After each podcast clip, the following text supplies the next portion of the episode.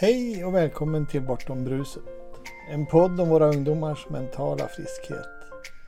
Vi som gör den är jag, Ivan Karlsson, och min kollega och kära vän Cecilia Hector. Vi har båda stirrat mörkret i vitögat och tagit oss ur det mörkret. Nu vill vi visa på vårt medfödda välmående och att vad som än händer omkring oss kan vi må bra. Att det är okej att inte vara okej. Att det bortom bruset finns en piccoloflöjt. Välkommen och tack för att ni lyssnar.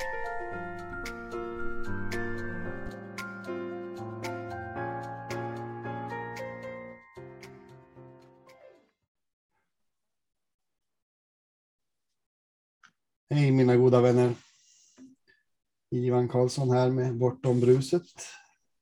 Och med mig har jag min fantastiska väninna Cecilia Hector. Hej Cecilia.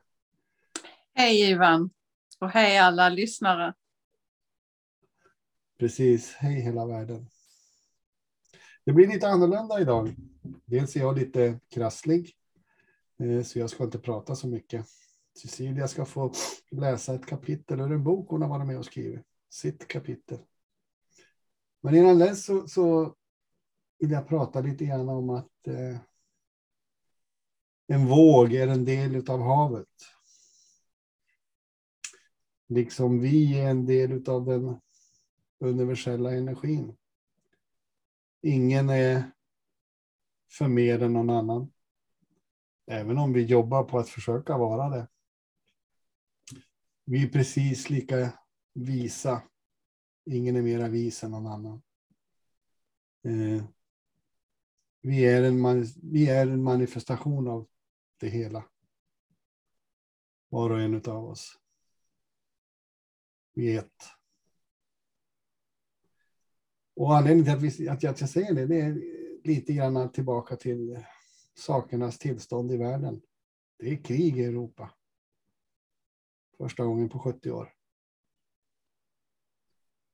Eh, människor är oroliga. Helt naturligt att vara orolig i det här läget. Eh, men det finns hopp. Och den har vi med oss inom oss. Och det är lite av det som Cecilia ska få läsa. Så jag lämnar över till dig Cecilia. Tack. Jag kommer läsa ett kapitel ur en antologi som är skriven av mina kursdeltagare på den utbildningen jag har gått. Där jag blev diplomerad tre P-coach och det är Thomas Lydahl och Dennis Westerberg som är, står bakom den här boken, och vi är femton stycken deltagare som har skrivit ett kapitel om helt enkelt vår story.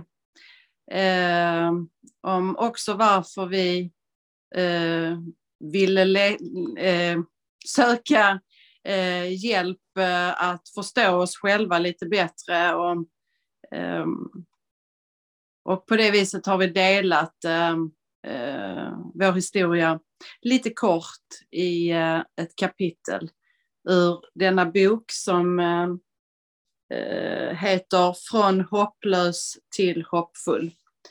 Och jag läser mitt kapitel.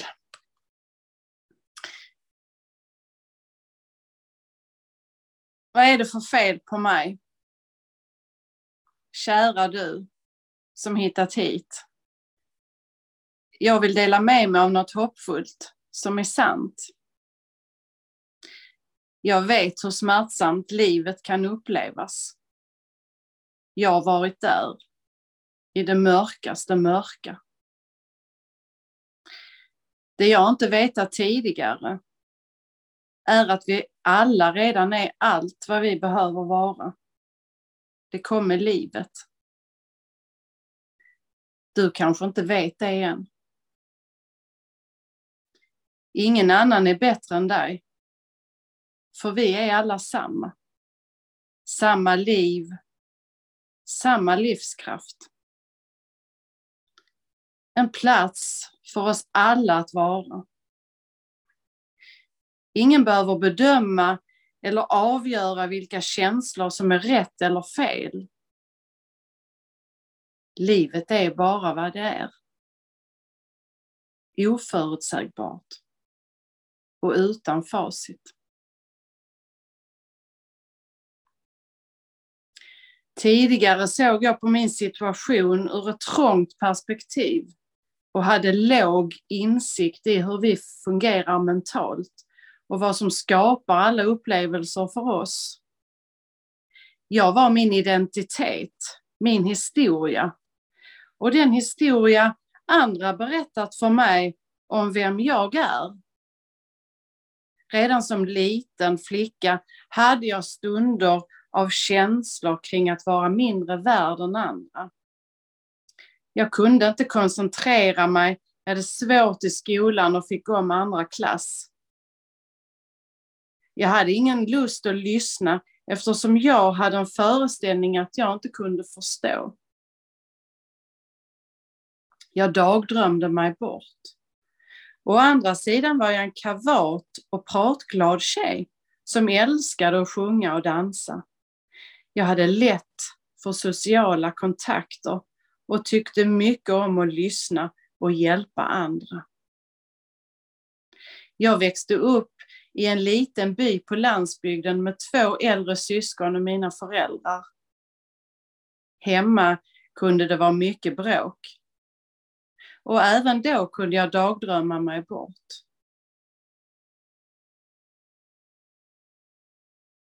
Jag var ganska liten när jag började få dömande tankar kring mig själv. Framförallt att inte jag kunde förstå som mina kompisar i skolan och att jag var klumpig och tjock. Jag gick ofta till skolsköterskan för att få tröst. Med åren blev det fler och fler tankar kring värdelöshet, hopplöshet och att inte duga som jag var. När jag var ledsen kunde jag inte sluta äta. Och jag började därför pendla mycket upp och ner i vikt. Det var många samtal hos kurator, skolsköterska och psykolog. När jag var femton år träffade jag min make och vi flyttade ihop när vi var arton år. Under denna period drabbades min finaste och bästa vän, min farfar, av en djup depression och valde att ta sitt liv.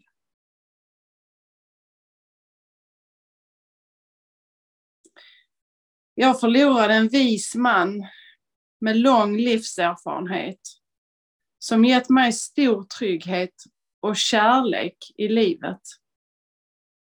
Sorgen blev djup.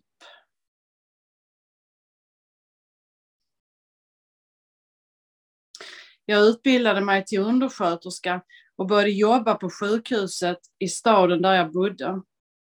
Det blev mycket berg- och dalbana med mitt mående. Jag kände att jag behövde prestera och jobba mycket för att kunna kompensera att jag var så korkad och inte kunde bli något större, något viktigare. Jag var också ointresserad av att följa med i samhällsfrågor och nyheter, vilket gjorde att jag hade svårare att få vara delaktig i diskussioner. Istället hade jag väldigt mycket att göra hela tiden. Ett ständigt planerande med filofaxen och alla måsten. Det var ett ständigt ekorrhjul, trots att min kropp sa ifrån med diverse olika smärttillstånd, infektioner och psykologisk smärta. Kunde inte jag sakta ner och bara vara.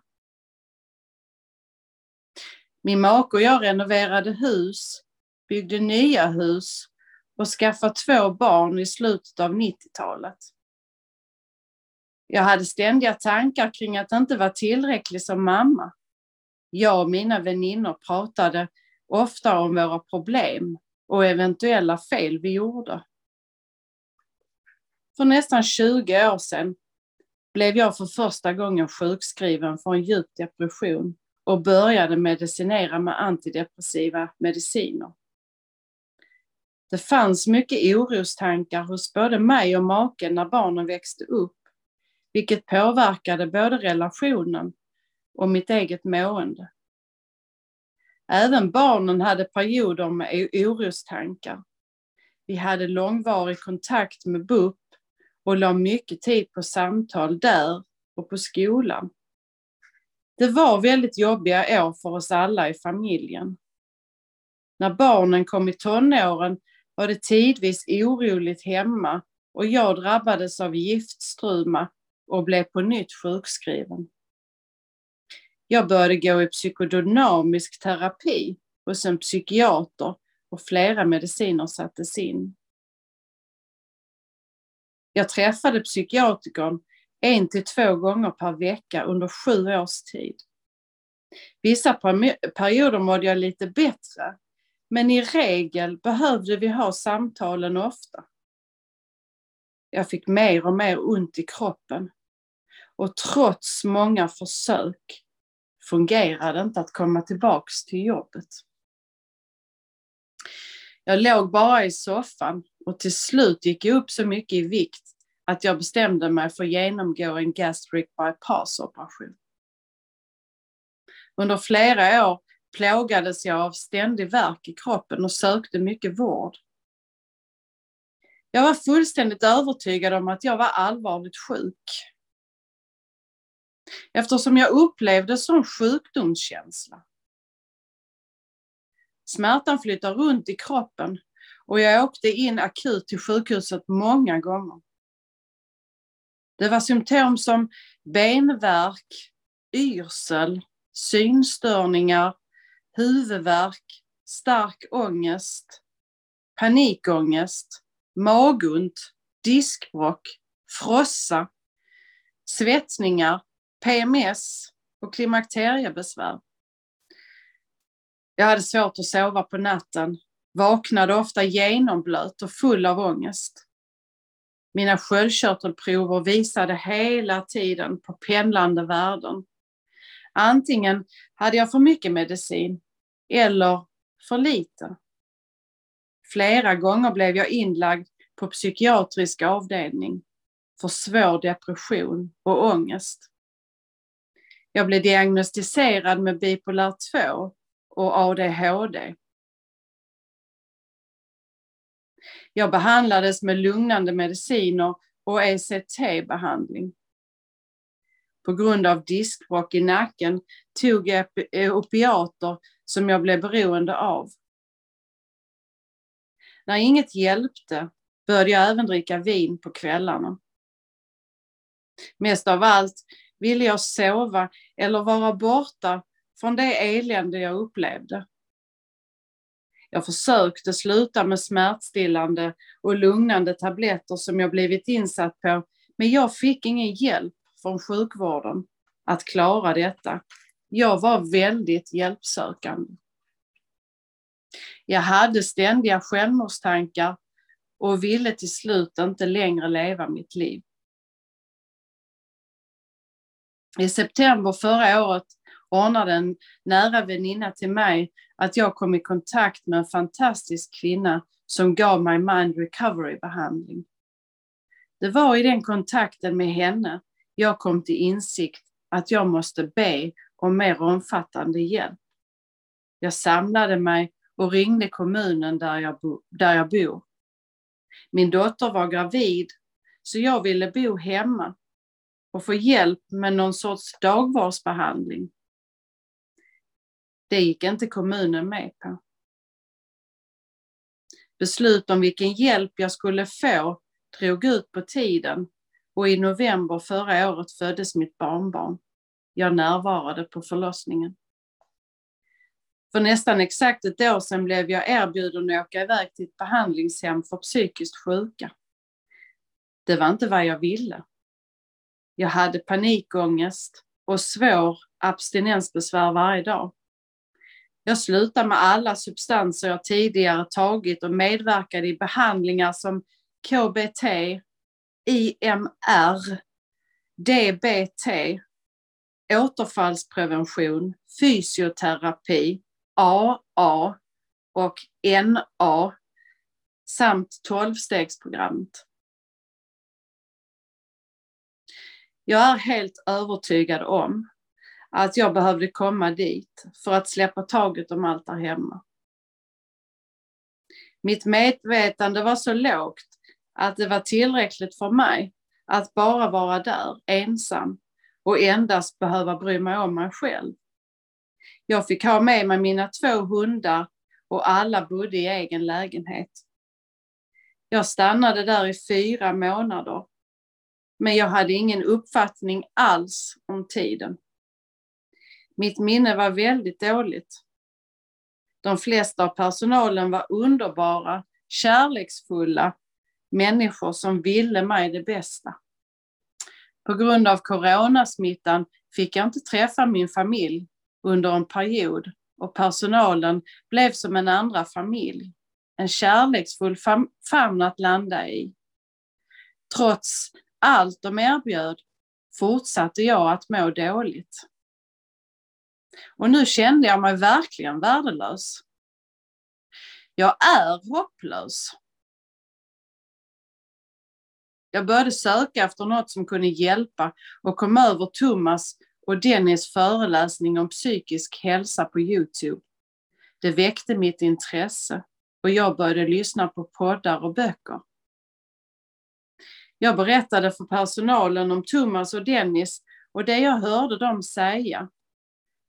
Jag behövde inte längre identifiera mig med en som är psyksjuk, alkohol och tablettberoende. Så otroligt befriande. Som att ta av sig en ryggsäck full av stenar. Jag hade ansökt om fortsatt hjälp hos en välkänd vårdgivare men blev nekad för att de tyckte att jag var för sjuk. Först blev jag väldigt ledsen och arg. Men det blev också min vändpunkt.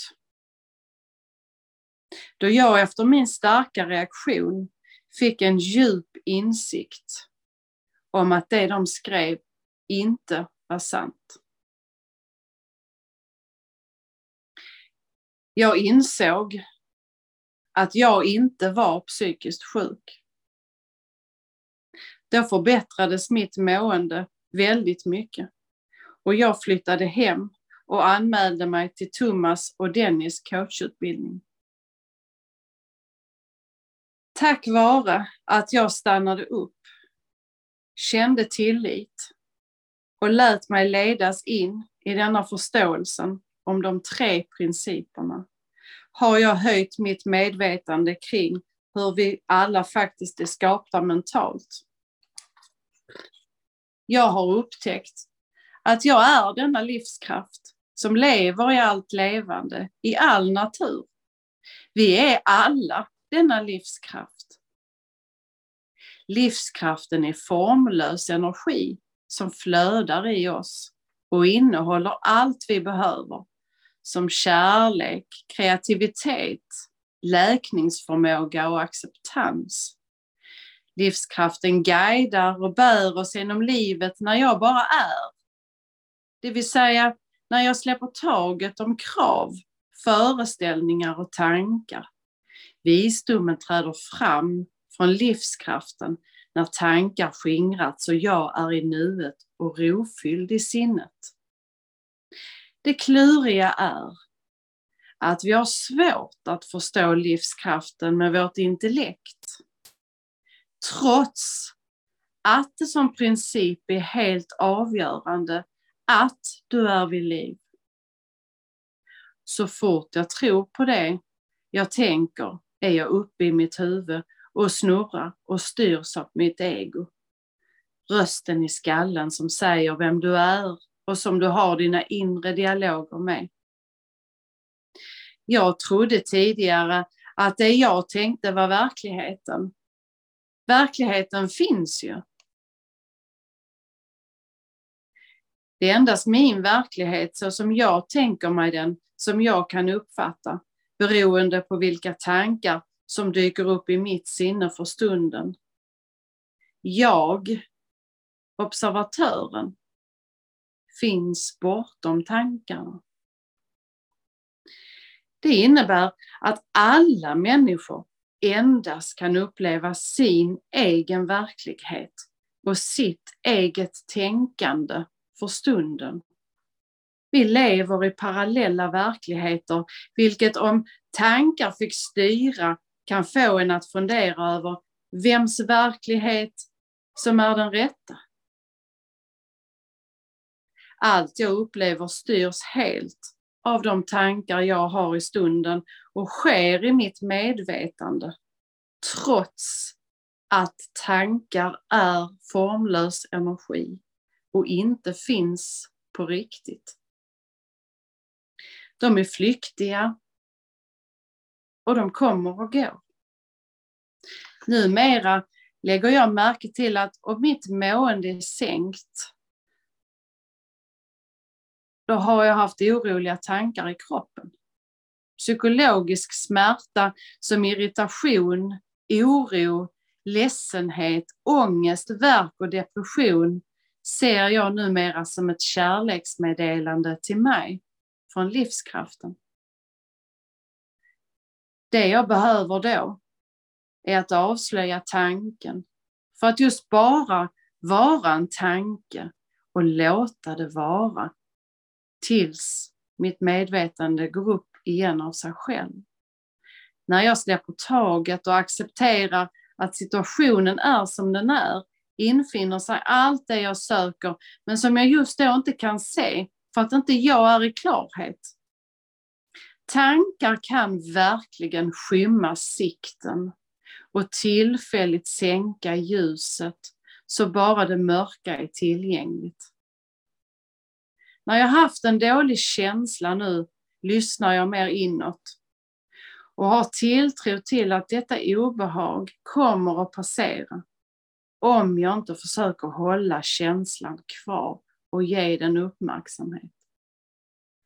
Tidigare försökte jag göra allt för att obehaget skulle försvinna. Jag var säker på att det var mitt ansvar att få bort det.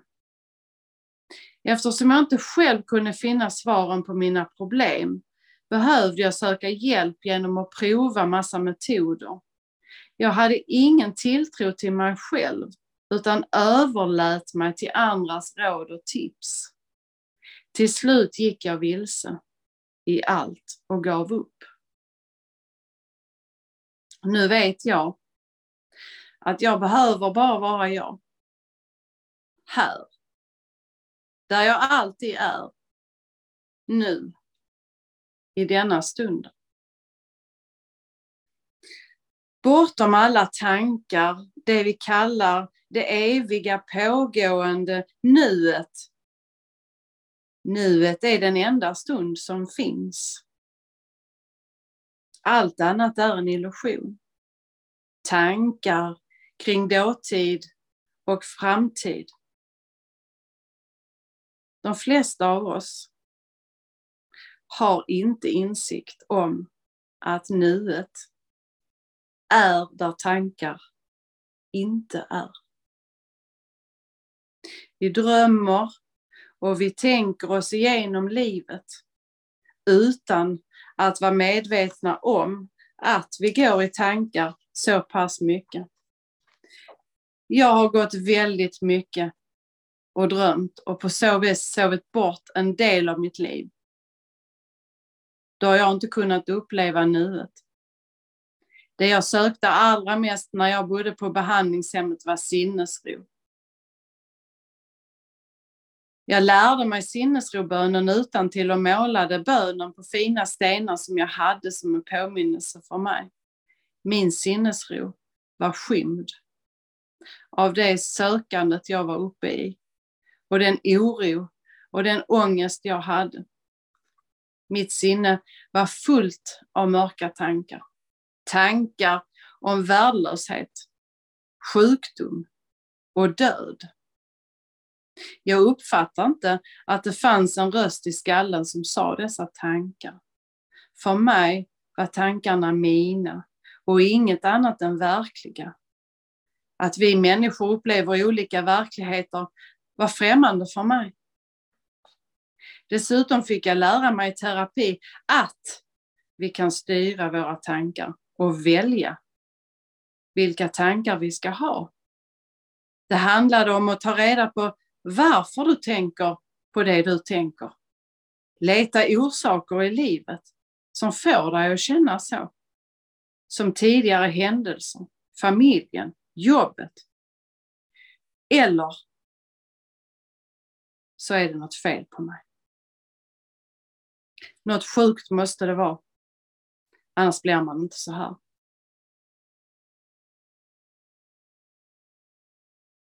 Tanken av att vara fel kom inte bara från mig. Det fick jag även berättat för mig. Och det står skrivet i mina journaler. Olika diagnoser. Med olika läkares skiftande bedömningar.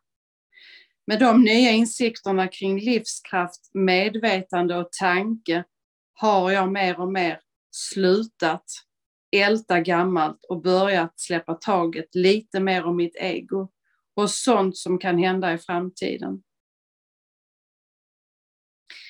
Jag är mer okej okay med att livet nu bara är. Tankar och drömmar väljer inte jag. Annars så skulle jag valt härligare tankar. Det hjälper alltså inte att tänka positivt när det inte känns så för mig. Upplevelsen av positivitet är sinnesstämning bortom tankar. Jag har tillit att flyta med i livets vågor. Ibland gillar inte jag den upplevelsen jag har. Men jag vet att om jag accepterar det som är så gör det mindre ont. Och går snabbare över. Livskraften innehåller alla resurser vi behöver. Så det finns ingenting för oss att hantera eller rätta till. Bara acceptera. Tankar kommer och går. Bara så. T- tvivlar jag på det så träffar jag mitt barnbarn. Hon påminner mig om denna stund. Om det oförstörbara, icke-dömande och kärleksfulla i livet. Det är insikten om de tre principerna som pekat mig vägen hem till mitt oförstörbara psyke. Där sinnesro är. Jag är psykiskt frisk. Jag förlorar mig ibland i tankar.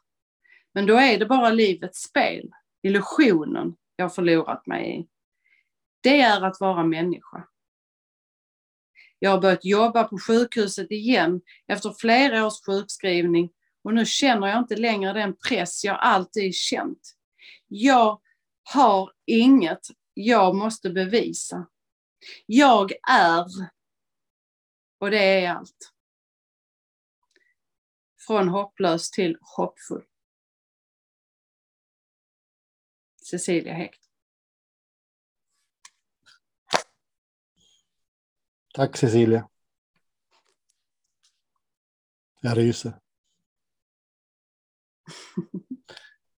Tack, tack, tack. Underbara vän. Ja, mina vänner. Från oss till er med kärlek. Ha en underbar helg. Kom på er alla. Ta hand om er. Lyssna på oss. Hej då. Hej, hej.